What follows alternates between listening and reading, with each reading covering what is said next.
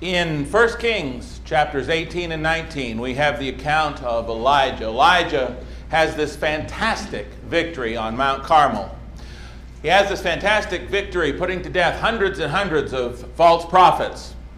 And it's a, it's a stunning victory over Ahab and Jezebel. And so, after that incredible victory, Jezebel says that she's going to take Ahab's life, basically. She said that she would make his life like one of theirs by tomorrow. And as we know from the introductory verses of chapter 19, Elijah runs for his life.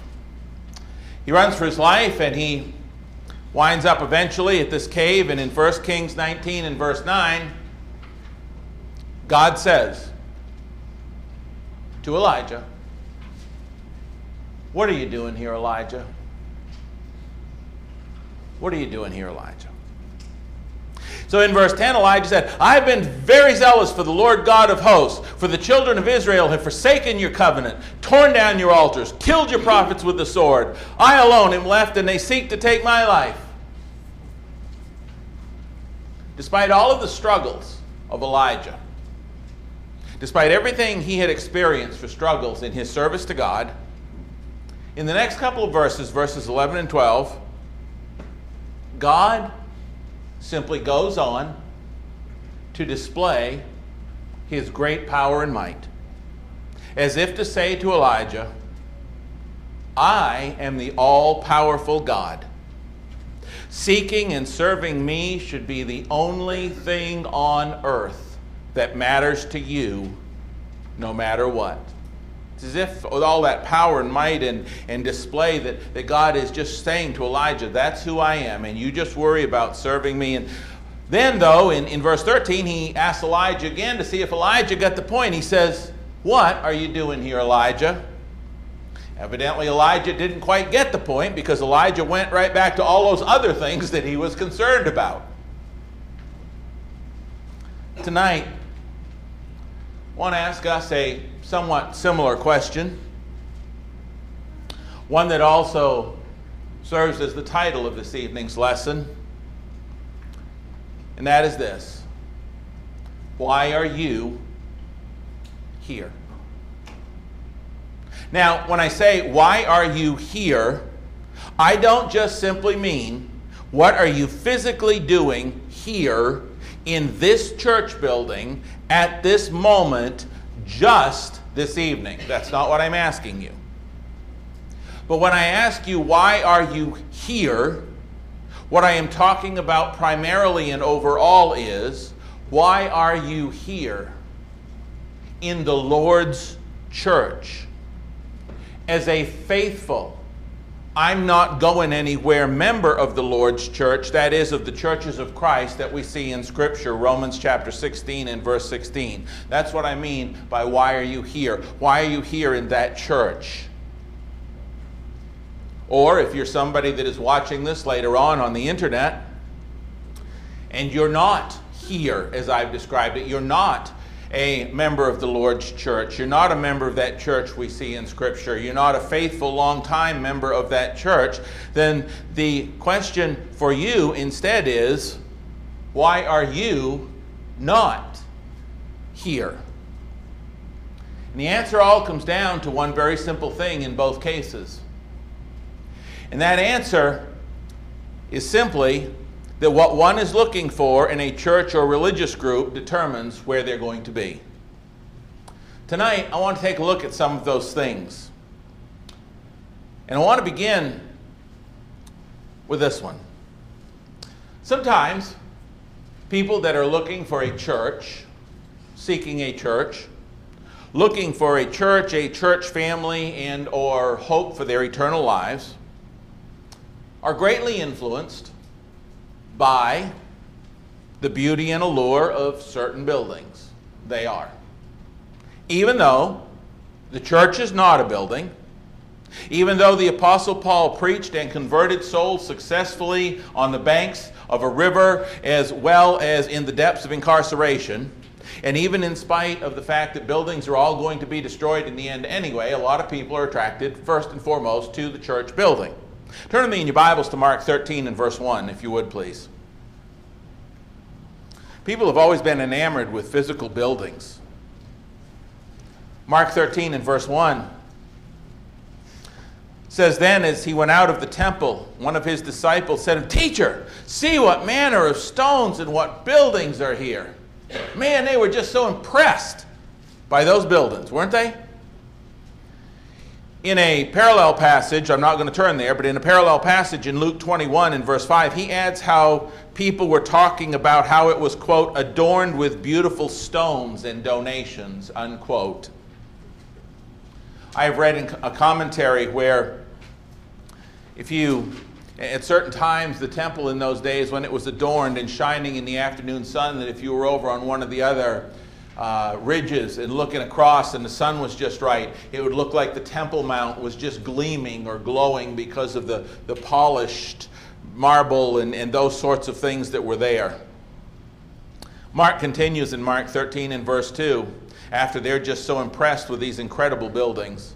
Jesus answered and said to him, Do you see these great buildings? Not one stone shall be left upon another that shall not be thrown down. Jesus said it's not about the building.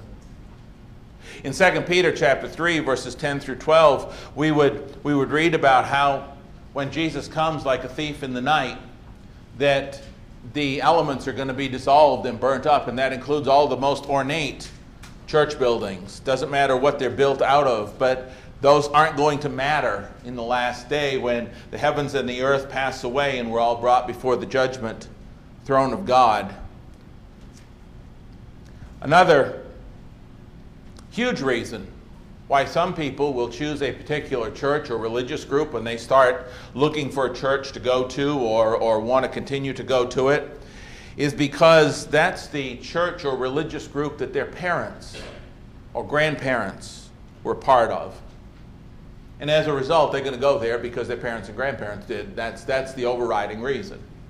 And they're also going to come to hate or have nothing to do with a different religious group if indeed their parents hated that other religious group.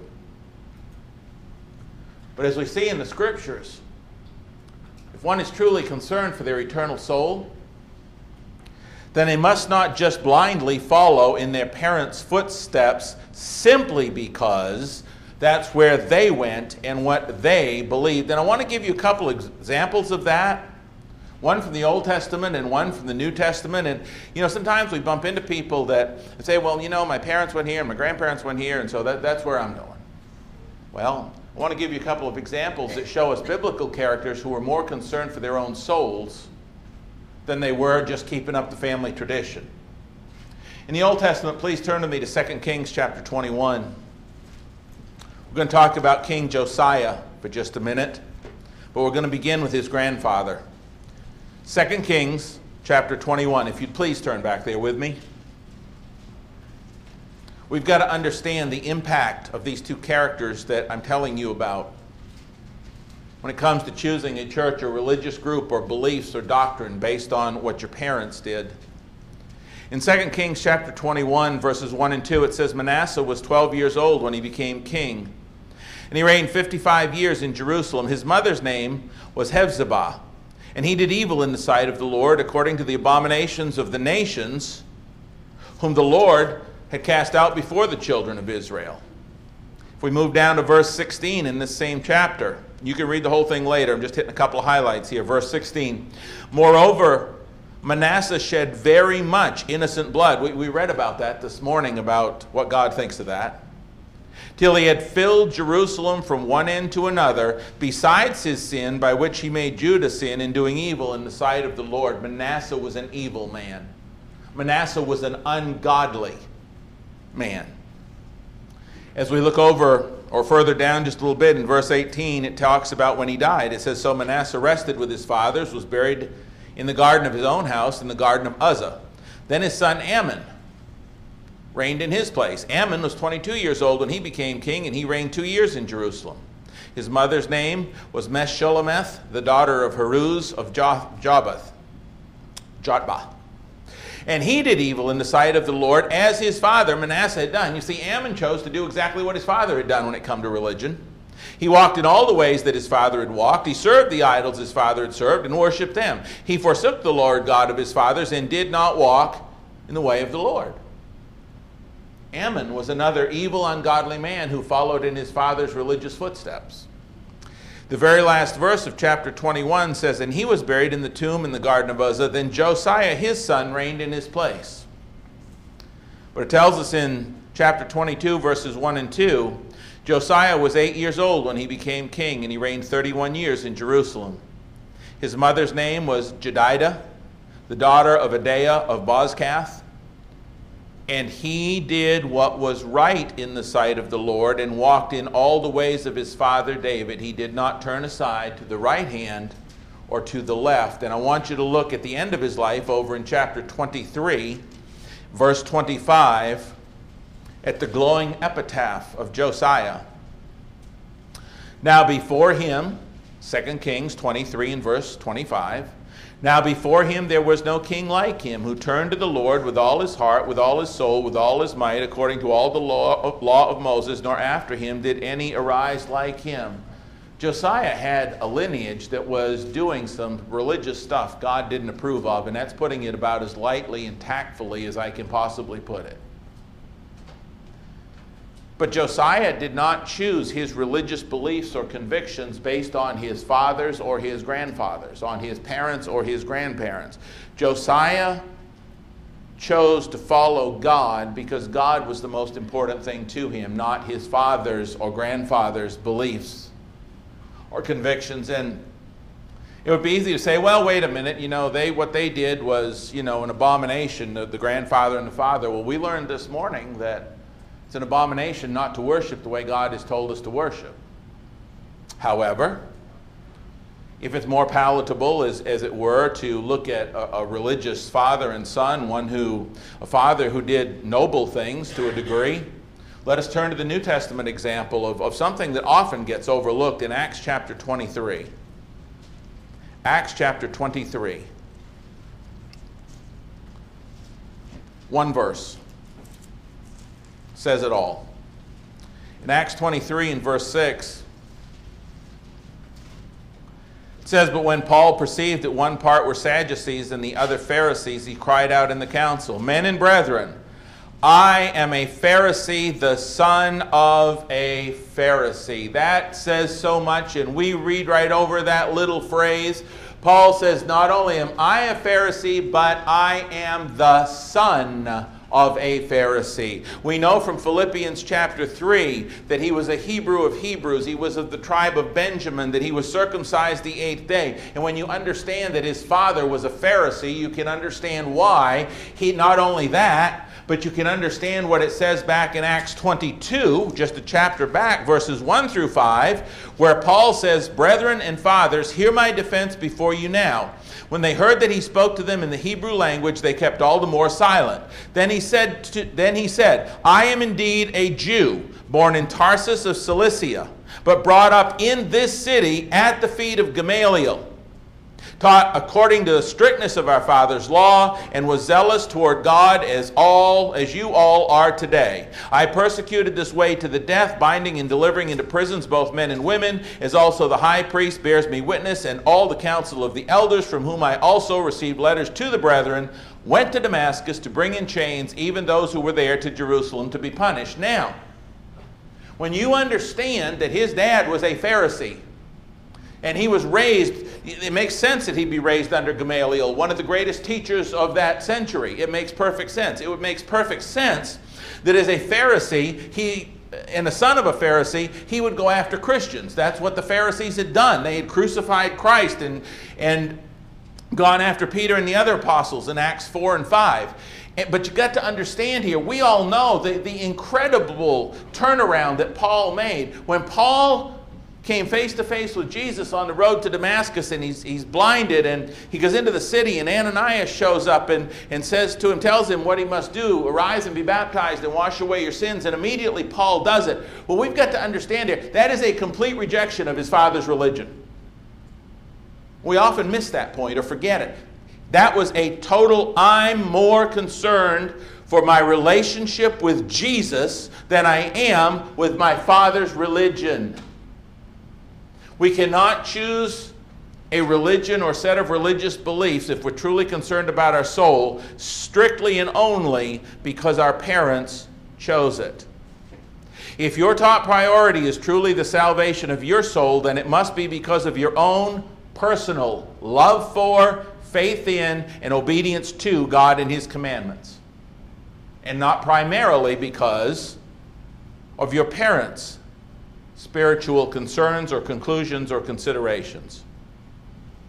And I personally believe, own personal opinion, I believe that it is or was because Jesus knew so incredibly well how sometimes we will just tend to blindly follow in our parents' footsteps that he addressed this truth so powerfully in Matthew chapter 10, verses 37 and 8. In Matthew chapter 10, verses 37 and 8, Jesus said, He who loves father or mother more than me is not worthy of me. He who loves son or daughter more than me is not worthy of me. And he who does not take his cross and follow after me is not worthy of me. He who finds his life will lose it, and he who loses his life for my sake will find it. A third particular reason why some people choose one particular church or religious group over another, and this is a big one, is because they are just so comfortable there. They are just so comfortable there. It is in line with what they have already chosen to make up their minds to believe, even if what they believe is totally unscriptural. It's comfortable because what they've chosen to want to believe is what is taught. And so it's easy. And the last thing that they are going to do is to be part of a church or religious group that is going to challenge them to reconsider their erroneous religious conclusions or convictions in light of what the scripture says Psalm 119, verse 105. Think about it. Think about how this is seen in the scriptures themselves. You will recall that this was the problem in John chapter 6, and I just preached on this recently. You recall in John chapter 6 where Jesus was preaching in the synagogue in Capernaum. He told them they had to eat his flesh and drink his blood or they couldn't be his disciples. And they said, many of them said, well, it's a hard teaching. Who can understand it? Jesus converses with them a little bit more. And then in verse 66, it says, And from that time on, many of his disciples walked away and followed him no more. It wasn't comfortable for man to talk about eating his flesh and, and drinking his blood and, and not understanding the figures of speech Jesus was using and not caring to take the time to learn what Jesus was talking about because they were uncomfortable, because they were challenged. They walked away. This has always been a problem with God's people wanting to just be comfortable. Recall with me in the Old Testament, or look back with me in the Old Testament Isaiah 30 It's always been a problem. Just, just give me the easy stuff. Don't challenge me. Let me be comfortable. It's always been a temptation of God's people. Back in Isaiah chapter 30, we'd start in verse 8 and note this. Isaiah 30, verse 8. God said to Isaiah about his own people now go write it before them on a tablet and note it on a scroll, that it may be for time to come, forever and ever, that this is a rebellious people, lying children, children who will not hear the law of the Lord. Here comes the part I want, who say to the seers, Do not see. And to the prophets, Do not prophesy to us right things. Speak to us smooth. Make us don't, don't, don't tell us those things that, that God wants us to hear. Do not prophesy to us right things. Do not challenge us. Speak to us smooth things. Prophesy deceits. Get out of the way, turn aside from the path, cause the Holy One of Israel to cease from before us. Do you understand the impact of verse 11? Get out of You are standing in our way. You have got to turn aside from the commandments of God. That's what they're saying. Turn aside from the path, cause the Holy One of Israel to cease from before us. We don't want to hear what God said because it's too challenging for us. Just keep it easy. Keep it smooth. Keep us comfortable. We don't want to hear all that other stuff. This is why everybody from elder to deacon to preacher to teacher to every member of the Lord's church must preach the word. Be ready in season and out of season. Convince, rebuke, exhort with all long suffering and teaching. 1 Timothy 4 1 and 2. Why? Because of the next two verses, 3 and 4, which say, For the time will come when they will not endure sound doctrine, but according to their own desires, because they have itching ears, they will heap up for themselves teachers, and they'll turn their ears from the truth and be turned aside to fables. Is the truth tough sometimes? Does the truth challenge us to look at ourselves sometimes? If you think the truth is hard to listen to sometimes, let me tell you what, the truth is hard to preach sometimes too. But it's still the truth. And so, in those who don't want to be challenged and say, just, just tickle our ears, just tell us the smooth stuff, it is that comfort within which they have chosen to believe, even if it is not biblical, which causes them to flee from any biblical, honest, truthful examination of those beliefs.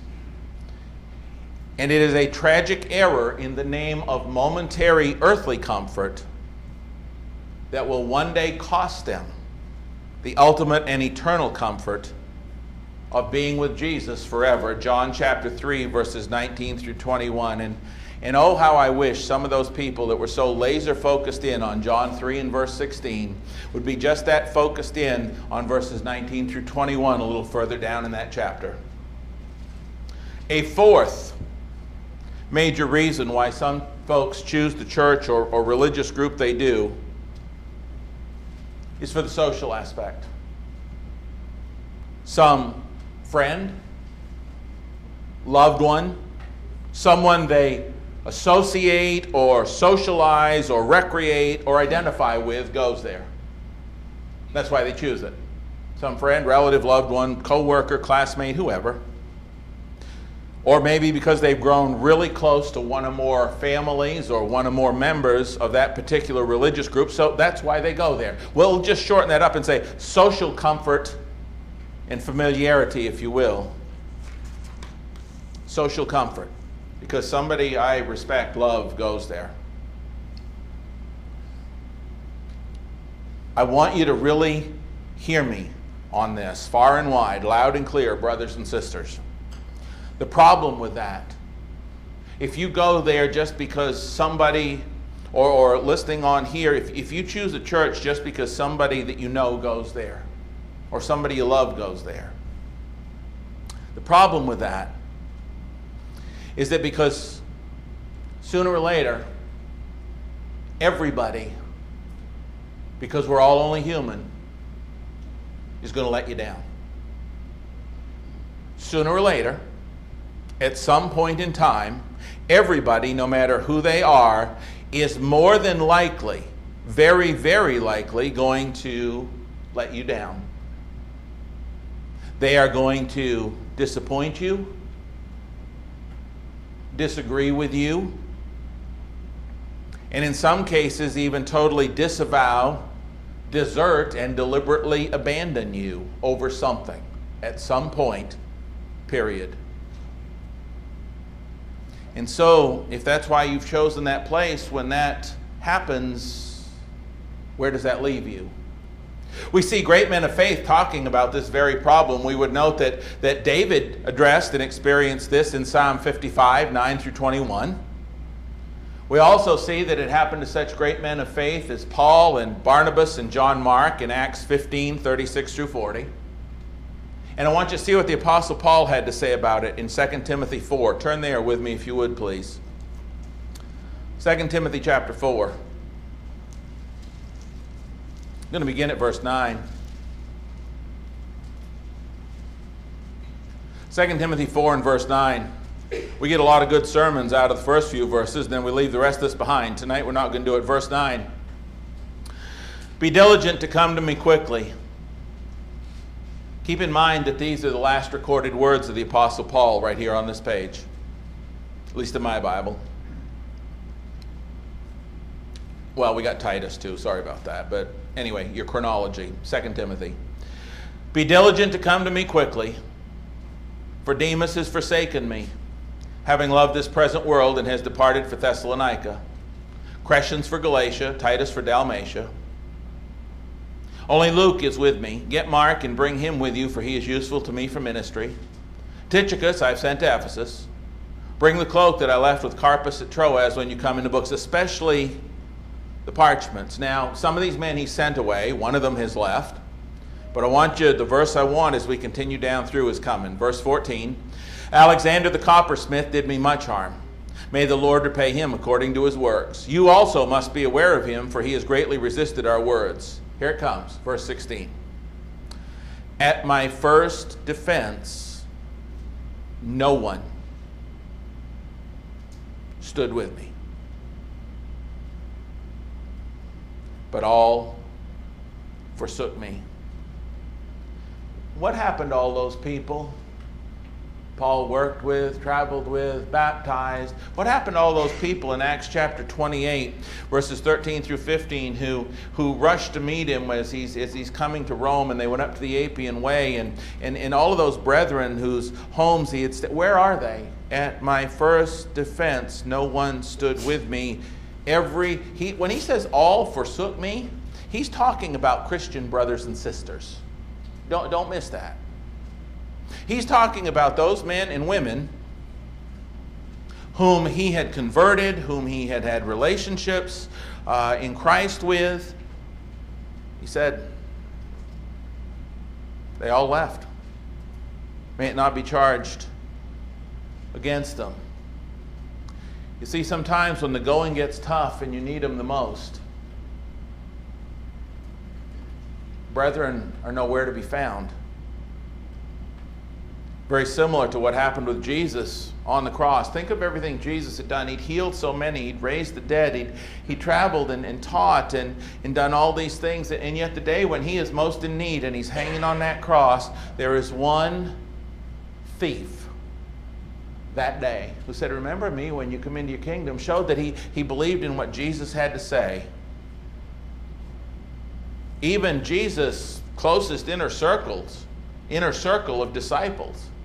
Peter, one of his closest co-workers for three and a half years in the church. Closest, think of the closest person in the church to you.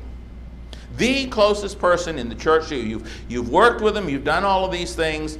You've maybe gone on a mission trip or VBS or you've door knocked. You, I mean, they were always, and you just, you were co-worker. That's Peter and Jesus.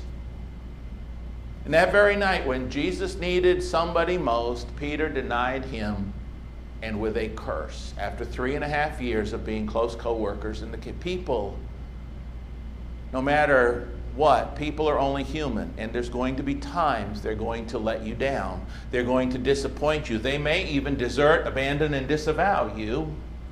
It happened to Jesus. So if you're going to a church or religious group because simply because of the people, then your hope is built on shifting sand and one of these days it will turn into quicksand because despite our best efforts as we all know, sometimes people still let people down. Another reason that people choose to either stay with or go from a certain religious group is because of this perception at least of the amount of power and influence they either want or seem to think they hold over and within that group, whether it's real or imagined. This is one of humanity's biggest weaknesses, has always been one of humanity's biggest weaknesses. Remember, remember in Matthew chapter 20, verses 20 through 28, remember when James and John have mommy come to Jesus? We want the best seats in the kingdom. Didn't matter about the others, man. We want to climb the ladder. We want to we want to sneak in here and take the what's that? That's power because people have this tendency to want their own way all the time. This is, this is the problem that Paul addressed also in Acts 21 27 through 31, when he talks to the Ephesian elders and he tells them that from among their own midst, from among their own midst, I don't know if that was, there's debate on whether that means from amongst your own midst means the eldership itself in Ephesus or the congregation as a whole, but one way or the other, he said there's going to be men that are going to arise to draw away disciples after themselves. And, and Paul warned that. He said that that's that's coming. And you've got to understand why? Because people want their own way. This is nothing new. They want power, they want to lord it over. The reason for the apostle Peter's warnings. Peter issues three warnings. one to the new convert Simon in Acts 8 9 through 23, one to his fellow elders in 1 Peter 5 and verse 3, as well as one to the whole congregation in 2 Peter 2 1 through 3, or to several congregations in 2 Peter 2 1 through 3. And all of those warnings have to do with the same thing. People are going to want to lord it over you. We even see it with one first century church leader named Diotrephes who thought he could control or rule over or make the entire church do what he wanted, despite the fact that in order to do so, he had to deny the apostles' teaching. 3 John verses 9 through 11. He had to deny the apostles' teaching, put people out of the church, wouldn't listen to what the apostles said. This guy was intent on getting his own way. What do you think happens when somebody, uh, John basically says, Look, when I get there, I'm dealing with him. what do you think, though, happens when somebody like that comes to the point where they don't get their own way? I think Judas Iscariot's a perfect example. Judas Iscariot had a problem with a financial decision that was made by leadership. Jesus decided it was okay to break the vial, and Judas didn't like that. So, because he pilfered the money box, he wanted the vial of perfume sold and said, oh, it could be given to the poor. But, but his input into the financial decision was not important. And so, because he didn't get his own way, he sold out the entire group. At this point, I want to go back to the question I asked you at the beginning. Why are you here? And by here, I mean, after all of these years, why are you still a faithful, present, in attendance, I'm not going anywhere member of the Lord's one New Testament church, which we see in Scripture? Why are you here? See, you don't have to answer the question. I already know the answer. You don't have to tell me because I know. Let's tie it to the lesson. It is not because of the beauty of the building. I mean, no disrespect, but it's not because of the beauty of the building. There are a lot more attractive church buildings that are a little prettier and more attractive in Chouteau and Pryor than this one. Okay. Number two, I certainly hope it's not because this is where your parents go or went if you're over 18. Not just for that. Now, it's okay. Now, I knew I was, was going to get to this disclaimer, and hopefully you knew it too. It's okay to go where your parents went, as long as your parents were biblically on track with where they went. But see, if you're over 18, 20, somewhere in that range, if you're an adult, then you need to go where you go because of your relationship with the Lord Jesus Christ and not because of your relationship with your parents or your grandparents.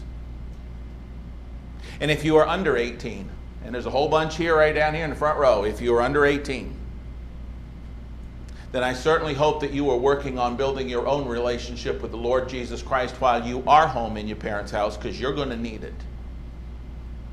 You're going to need it. Because you are definitely not going to heaven riding on the wings of your parents' faith.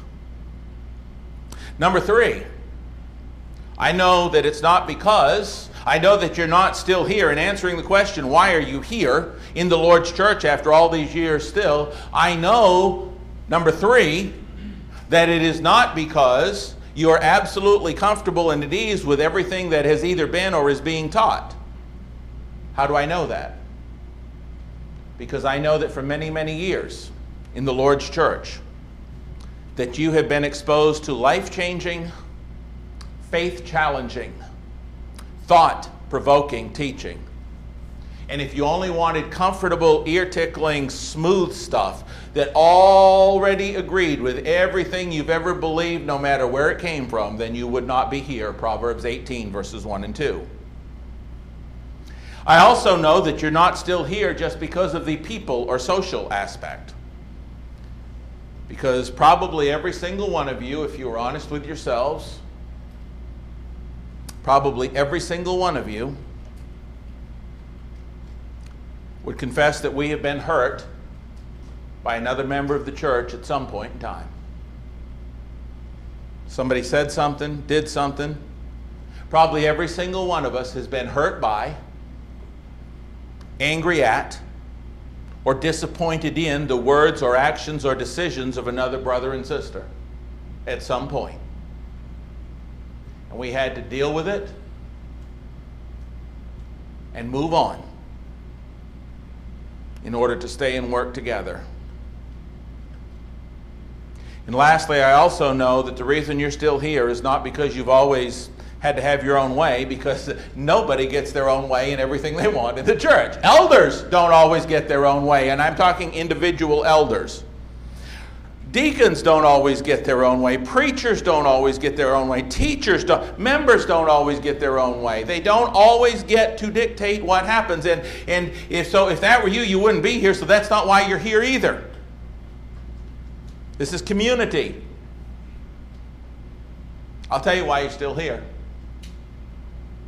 You're still here as a member of the Lord's church because you love the Lord your God with all your heart, soul, mind, and strength. And because your relationship with Jesus is more important than all of those other things I've mentioned, therefore, it doesn't matter what the building you worship in looks like. It doesn't even matter if you don't worship in a building. It doesn't matter where your mother, father, sister, brother, son, daughter, wife, husband, or anybody else worships or doesn't worship. It doesn't matter what religion you were raised in or what your family casts you out of.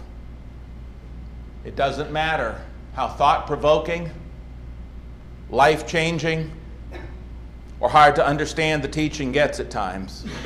It doesn't matter even if every single member of the church either hurts you, disappoints you, disagrees with you, or distances themselves from you. And it doesn't matter if you have no power. It doesn't matter if no one ever listens to you or if no decision ever goes your way again. You see, the answer to the question, why are you still here, is the same as Peter's in John chapter 6 when Jesus asked his disciples if they wanted to leave, verses 68 and 9. But Simon Peter answered him, Lord,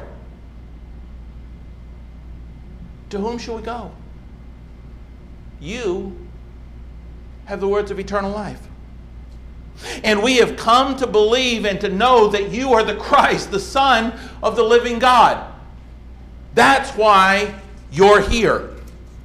And when that's why you're here, because you know He has the words of eternal life, because you know that this is His church, because you know that he is the Christ, the Son of the living God, then none of that other stuff has ever, does ever, or will ever matter ever.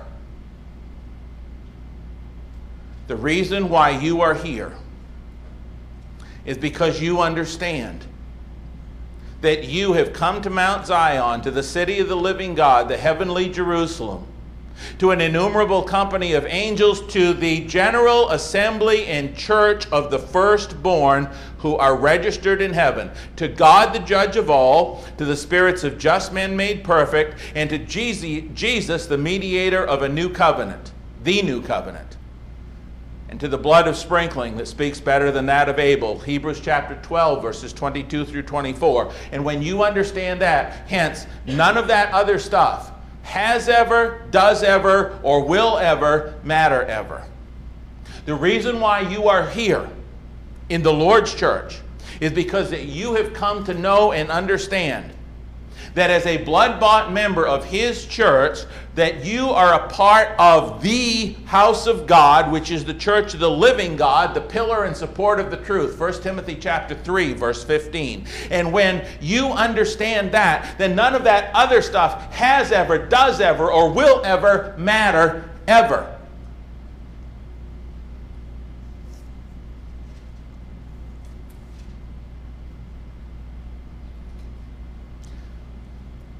And if there ever does come a time when any of those other things begin to matter more than your relationship with Jesus Christ,